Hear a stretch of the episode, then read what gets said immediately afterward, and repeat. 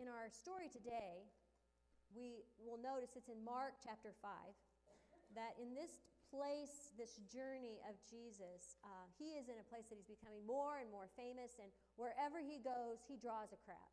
And people are like really up close. I mean, it's packed. It's it's uh, elbow to elbow, shoulder to shoulder. Wherever he goes, there's just this mass of people that are around him. And I felt like I was in one of those masses on Friday night.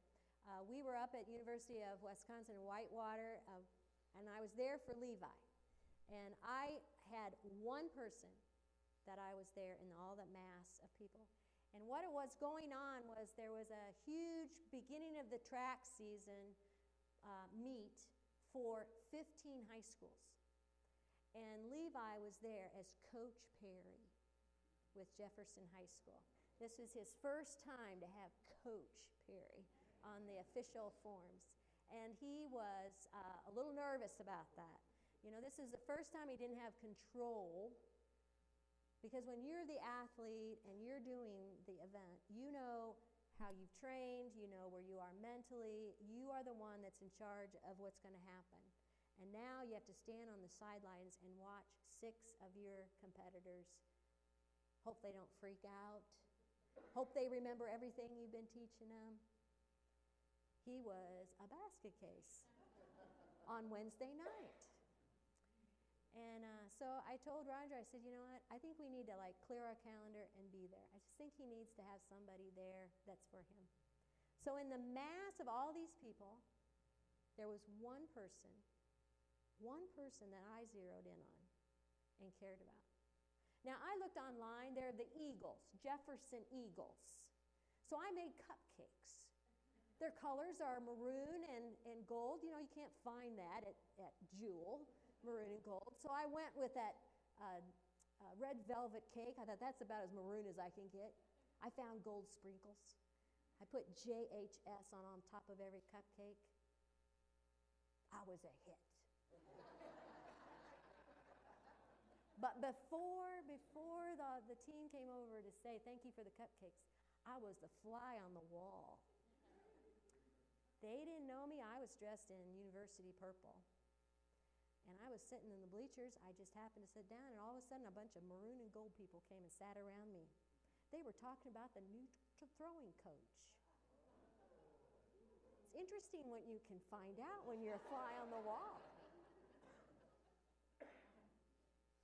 But it was fun. And three of the throwers did personal record bests that day, and one of them won the event four feet farther than she'd ever uh, thrown compared to the other competitors. And one little guy um, was really struggling, and so Levi changed his uh, the way he threw. And this was our first time to really like practice it out. And he threw a personal best of two feet farther than he'd ever thrown. So it was a big win. It was a big win. But I'm just telling you, I cleared my calendar because a parent's love for their child and in our scripture today, there is a dad who cleared his calendar, cleared off his reputation. He would do anything for his daughter. And that's what we read about in chapter 5, starting with verse 21. When Jesus had again crossed over by boat to the other side of the lake, a large crowd gathered around him while he was by the lake. Then one of the synagogue leaders, named Jairus, came and when he saw Jesus, he fell at his feet. He pleaded earnestly with him, My little daughter is dying. Please come. Put your hands on her so she will be healed and live. And so Jesus went with him. A large crowd followed and pressed in around him. And a woman was there who'd been subject to bleeding for 12 years. She had suffered a great deal under the care of many doctors and had spent all she had. Yet instead of getting better, she grew worse. And when she heard about Jesus, she came up behind him in the crowd and touched his cloak because she thought, if I just touch his clothes, I will be healed. Immediately, her bleeding stopped, and she felt in her body that she was freed from her suffering. At once, Jesus realized that power had gone out from him, and he turned around in the crowd and he asked, Who touched my clothes? You see the people crowding against you, his disciples answered, and yet you can ask, Who touched me? But Jesus kept looking around to see who had done it. Then the woman, knowing what had happened to her, came and fell at his feet, and trembling with fear, she told the whole truth.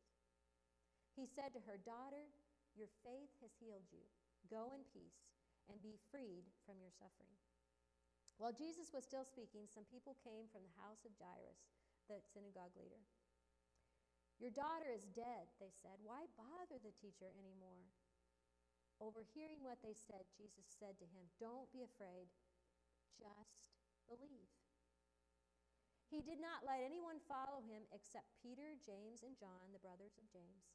And when they came to the home of the synagogue leader, Jesus saw a commotion with people crying and wailing loudly. He went in and said to them, Why all this commotion and wailing? The child's not dead, but asleep. But they laughed at him. And after he put them all out, he took the child's mother and father and the disciples who were with him and went in where the child was. He took her by the hand and said to her, Talitha kume, which means, Little girl, I say to you, get up.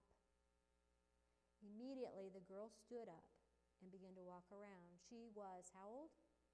12 years old. Notice that's uh, interesting uh, information he gives us. At this, they were completely astonished. He gave strict orders not to tell anyone know about this told them to give her something to eat. Two stories, two miracles, one kind of in the midst of another. That number 12 is really significant. It's important to this story.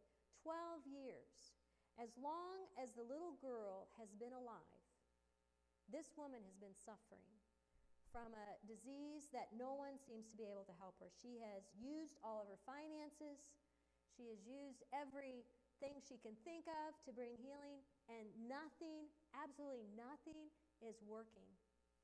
And so she's heard about Jesus. And she has decided, this is my last chance. I have got to get close enough to Jesus to touch him. Even I don't even I don't even need to talk to him about this. I don't even need to be there because honestly, nobody will want me there. Because of this illness that she had, she was considered unclean. For 12 years, she hadn't been allowed to go to the synagogue. For 12 years, she hadn't been around people. She was isolated because of her uncleanness. If somebody touched her, then they got unclean. So she was in a very, very hopeless place, and she knew that she didn't really, she didn't deserve to be healed. She wouldn't even be in a place to have that happen, so she was just going to take it. It's going to be mine. So we have one healing that's needed of a prominent family Jairus, the synagogue leader, the respected person of the community. It's his daughter. We have that and then we have somebody else that nobody, nobody even wants to be around. But Jesus meets them both and loves them equally. The thing that really came, I've, you know, I've told this story lots of times. I have studied it as a Sunday school lesson as a kid. I have taught it in youth group. I have taught it in Sunday school class. But for the first time in my life, I, I found out something about the story I didn't know before. This story is really about teaching Jairus. Jairus is the synagogue leader. And what really came as that revelation to me is what his name means. His name meant whom God enlightens. Whom God enlightens. Sit up, Jairus. Pay attention. I've got something to teach you today. And it starts out with him being in a place. He's a leader. He's a leader of the synagogue, which means he has authority and people do what he says that they are supposed to do. And he's in charge of making sure that everybody is orderly. He is not in charge of this mob. Okay? Everything is out of order, everything is in chaos. And he is in the muck of it. And he gives up his reputation, he gives up his authority to go to the feet of Jesus. Number one, Jesus is that guy. That's sort of against the Jews in their philosophy and their theology. And if he goes and associates himself with Jesus, he gives up what people respect him in the Jewish community. But my, my wonder is if he and his wife looked into each other's eyes and say, We will give up everything to get Jesus here.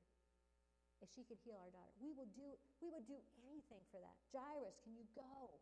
I'll stay with our little girl. Will you go and get Jesus and bring him here? And so Jairus does that.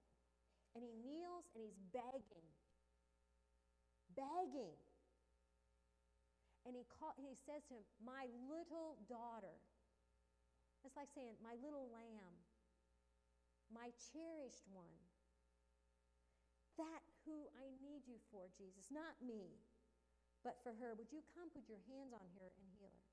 And Jesus agrees to come. Now, it says that the crowd is, is pressing in on him, but it's even worse than that. It's even worse than that. What it really says in the original text is they're choking on Jesus. On, so it's not like just from one place, it's from all directions. They are pressing in on him, they're choking him. And if I'm Jairus, you know what I would be doing? Get back, get back, get back. We got some room here. We got to get room. I got to get Jesus to do. I mean, I want him now, right? And you know, his his whole inside is forget these people. The important one is my daughter. Okay? I'm, I'm, I'm feeling it. I know what that's like. Because the one I love needs you. And while he's pressing into this crowd, Jesus stops. I mean, I'm I'm Jairus. I'm trying to make a way. I'm pushing people back to get him there. And now all of a sudden he stopped on me. And he turns around and he says, Who touched me? Yeah. And the disciples are feeling it too, like, Jesus, everybody's touching you. What are you talking about? Come on, this is ridiculous. You're on a mission here. But Jesus says, No, my mission is right here. Somebody touched me. And the woman who touched his clothes and got that healing, she knows that he knows. Never thought about it before, but in our Bible study for this week, Jessica LaGrone says that the woman that had been, that had been ill for 12 years, she tried to shoplift a healing. Isn't it like a pickpocket? Right? Big crowd. You know, you can get in there, get out, nobody will know. And she got found out. She got found out. And so not only she has to come, and now, you know, she is like, I, I'm going to throw myself on him. And I mean, he could just like zap me into a little charcoal biscuit. I mean, who knows what's going to happen? But she tells it all. She te- it says she tells the whole truth. She tells the whole stinking, ugly, 12 year ugly journey. And Jesus says something to her that changed her life forever. It was one word. And Jairus heard it. She said, he says, Daughter, your faith has healed you. Go in peace and be freed from your suffering. That word, daughter, suddenly lifted her from being somebody that's considered unclean, unwanted, a no, nobody cares about person, to a child of the king, to a princess in the kingdom, a daughter of the king. Suddenly, Jairus can see that the way he loves his daughter is the way that Jesus values everybody and claims them as family, worth giving their life for. And Jesus would give his life for her on the cross later. In one word, he changes her forever. He claims her as his own. He acknowledges her value and worth. He offers forgiveness and allows her not only to be healed, but to have the joy of the healing. She didn't have to feel guilty. She reached out to Jesus. She doesn't have to feel that she wasn't deserving of the miracle. She can rejoice and live in the abundance of Jesus' love. And if Jesus hadn't stopped, if he hadn't turned around and said, Who touched me? She would never have ever really been healed and whole. Because Jesus cared way more than just the physical healing. He wanted her to have life life and love of God. So Jairus, who could very easily have been the head of the synagogue that she used to stand and watch people come and go to worship the Lord and know that if she got up to the door, he would have said, Turn around and get out of here. He suddenly realizes the one that he never noticed before has been noticed by Jesus. And I think he he himself was changed to see that where he was a leader and had asked other people to love God, to understand they could have a relationship with God, he now saw it in a deeper and more meaningful way himself. So they're on their way again. And then he hates the fact that he sees somebody coming through the crowd toward them not going with them, but coming toward them, fighting against the crowd to get to them, and it's faces that he does not want to see. They're faces that should be at his house, caring about his family. And he knows that their presence in that crowd that day is not a good thing because they're coming to tell him it's too late. Your daughter has died. There's no reason for Jesus to come anymore. But Jesus, it says in the scripture, ignored the message spoken by the men. He looks Jairus in the eye and he says, Don't be afraid, just believe. Now, I want you to know that this, this translation of the scripture is a little lacking. Because what was really said to Jairus was, Keep on believing. Even when you're afraid, keep on believing. Even when you have places of doubt, keep trusting. Keep on believing. The very thing that Jairus, as charge of the synagogue, had said to other people, now God was saying to him, live it. Don't just say it, live it. Keep believing. Don't be afraid. And so he's led by Jesus to walk back to his house, to face his wife, to see the tears on her face, knowing that he's going to see the lifeless face of his own daughter, the one he couldn't save himself. And he's learning to trust in a much deeper place.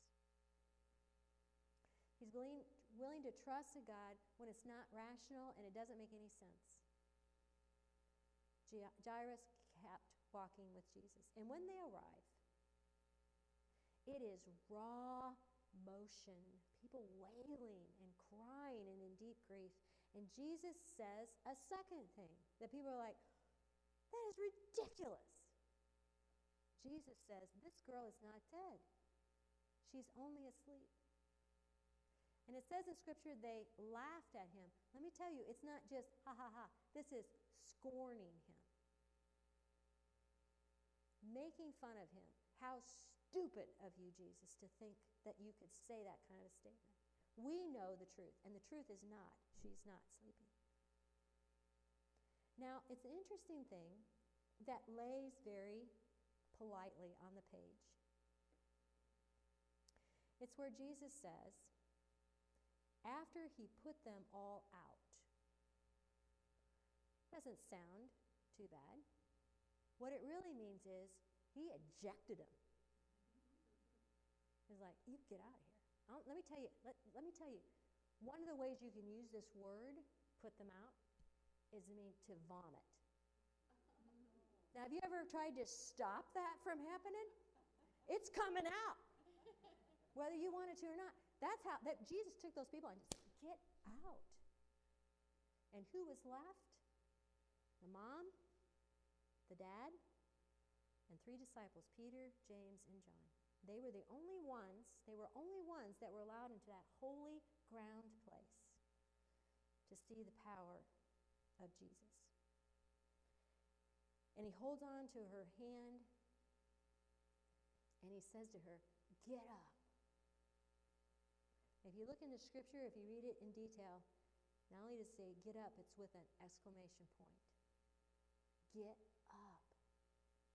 And so she does.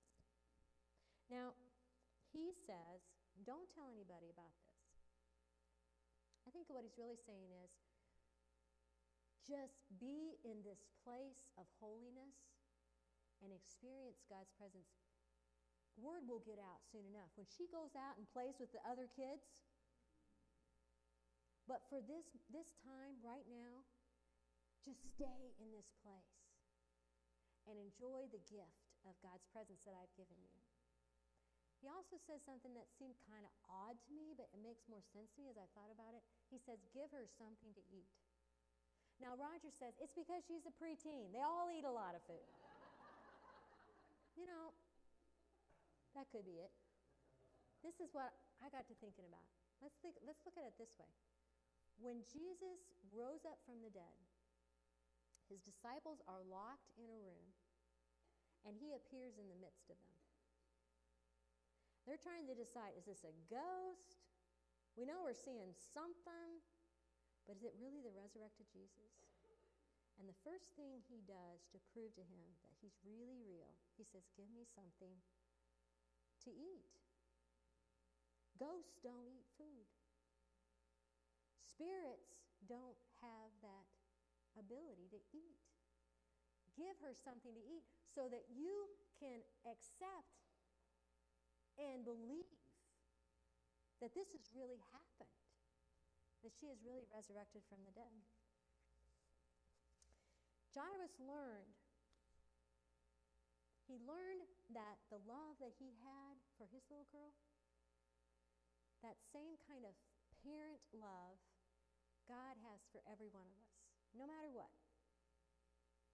Whether we accept it or not is up to us. More times than not in the last few years, as I am now a parent of a adult sons, I realize how much God loves us and how often that love is taken for granted and how there are times that I want so desperately for my kids to understand that there's a purpose and a plan for their life. And I, I just have to pray on them because they don't want to hear it from me. And that place where someday, a long time from now, there may be a place where they say, Mom, thank you for what you did. But I'm not, if that never comes, my love for them isn't going to change. And that's the way, a lot of times, I treat God. He's just there for me. He's picking me out in the crowd. He loves me. He wants the best for me. And I will always be of value to him. But there are more times than not, I don't thank him or recognize his presence in my life.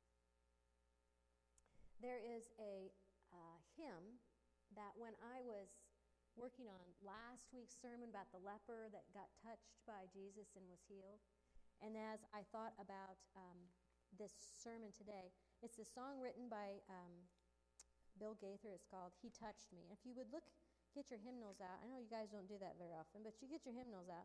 Look at number 367. Man, this is like testimony. It's like testimony to a tune. And you think about you think about the woman 12 years this burden this guilt this um, suffering that she's gone through shackled by a heavy burden neath a load of guilt and shame then the hand of Jesus touched me, and now I am no longer the same. He touched me, oh,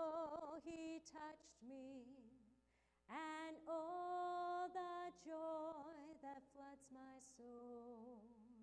Something happened, and now I know He touched me and made me whole.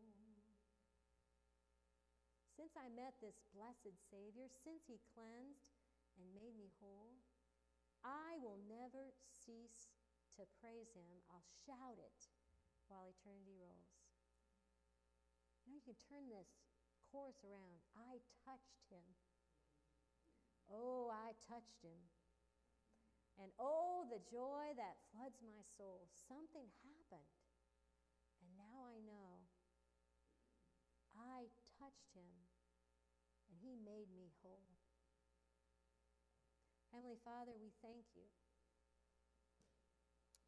We thank you that you love us with the love of a, a father. And Father, I know that there are times that earthly fathers um, struggle and, and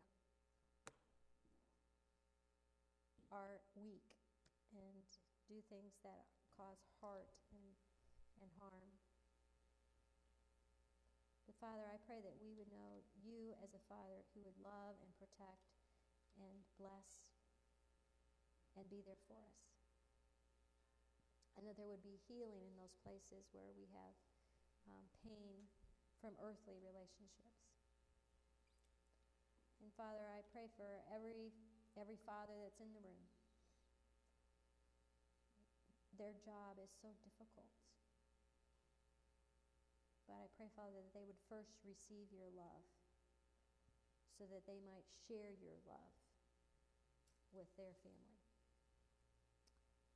And I pray this in your name, Jesus. Amen. Amen. Let's all stand together, and as we leave, let's, let's vow to walk by faith.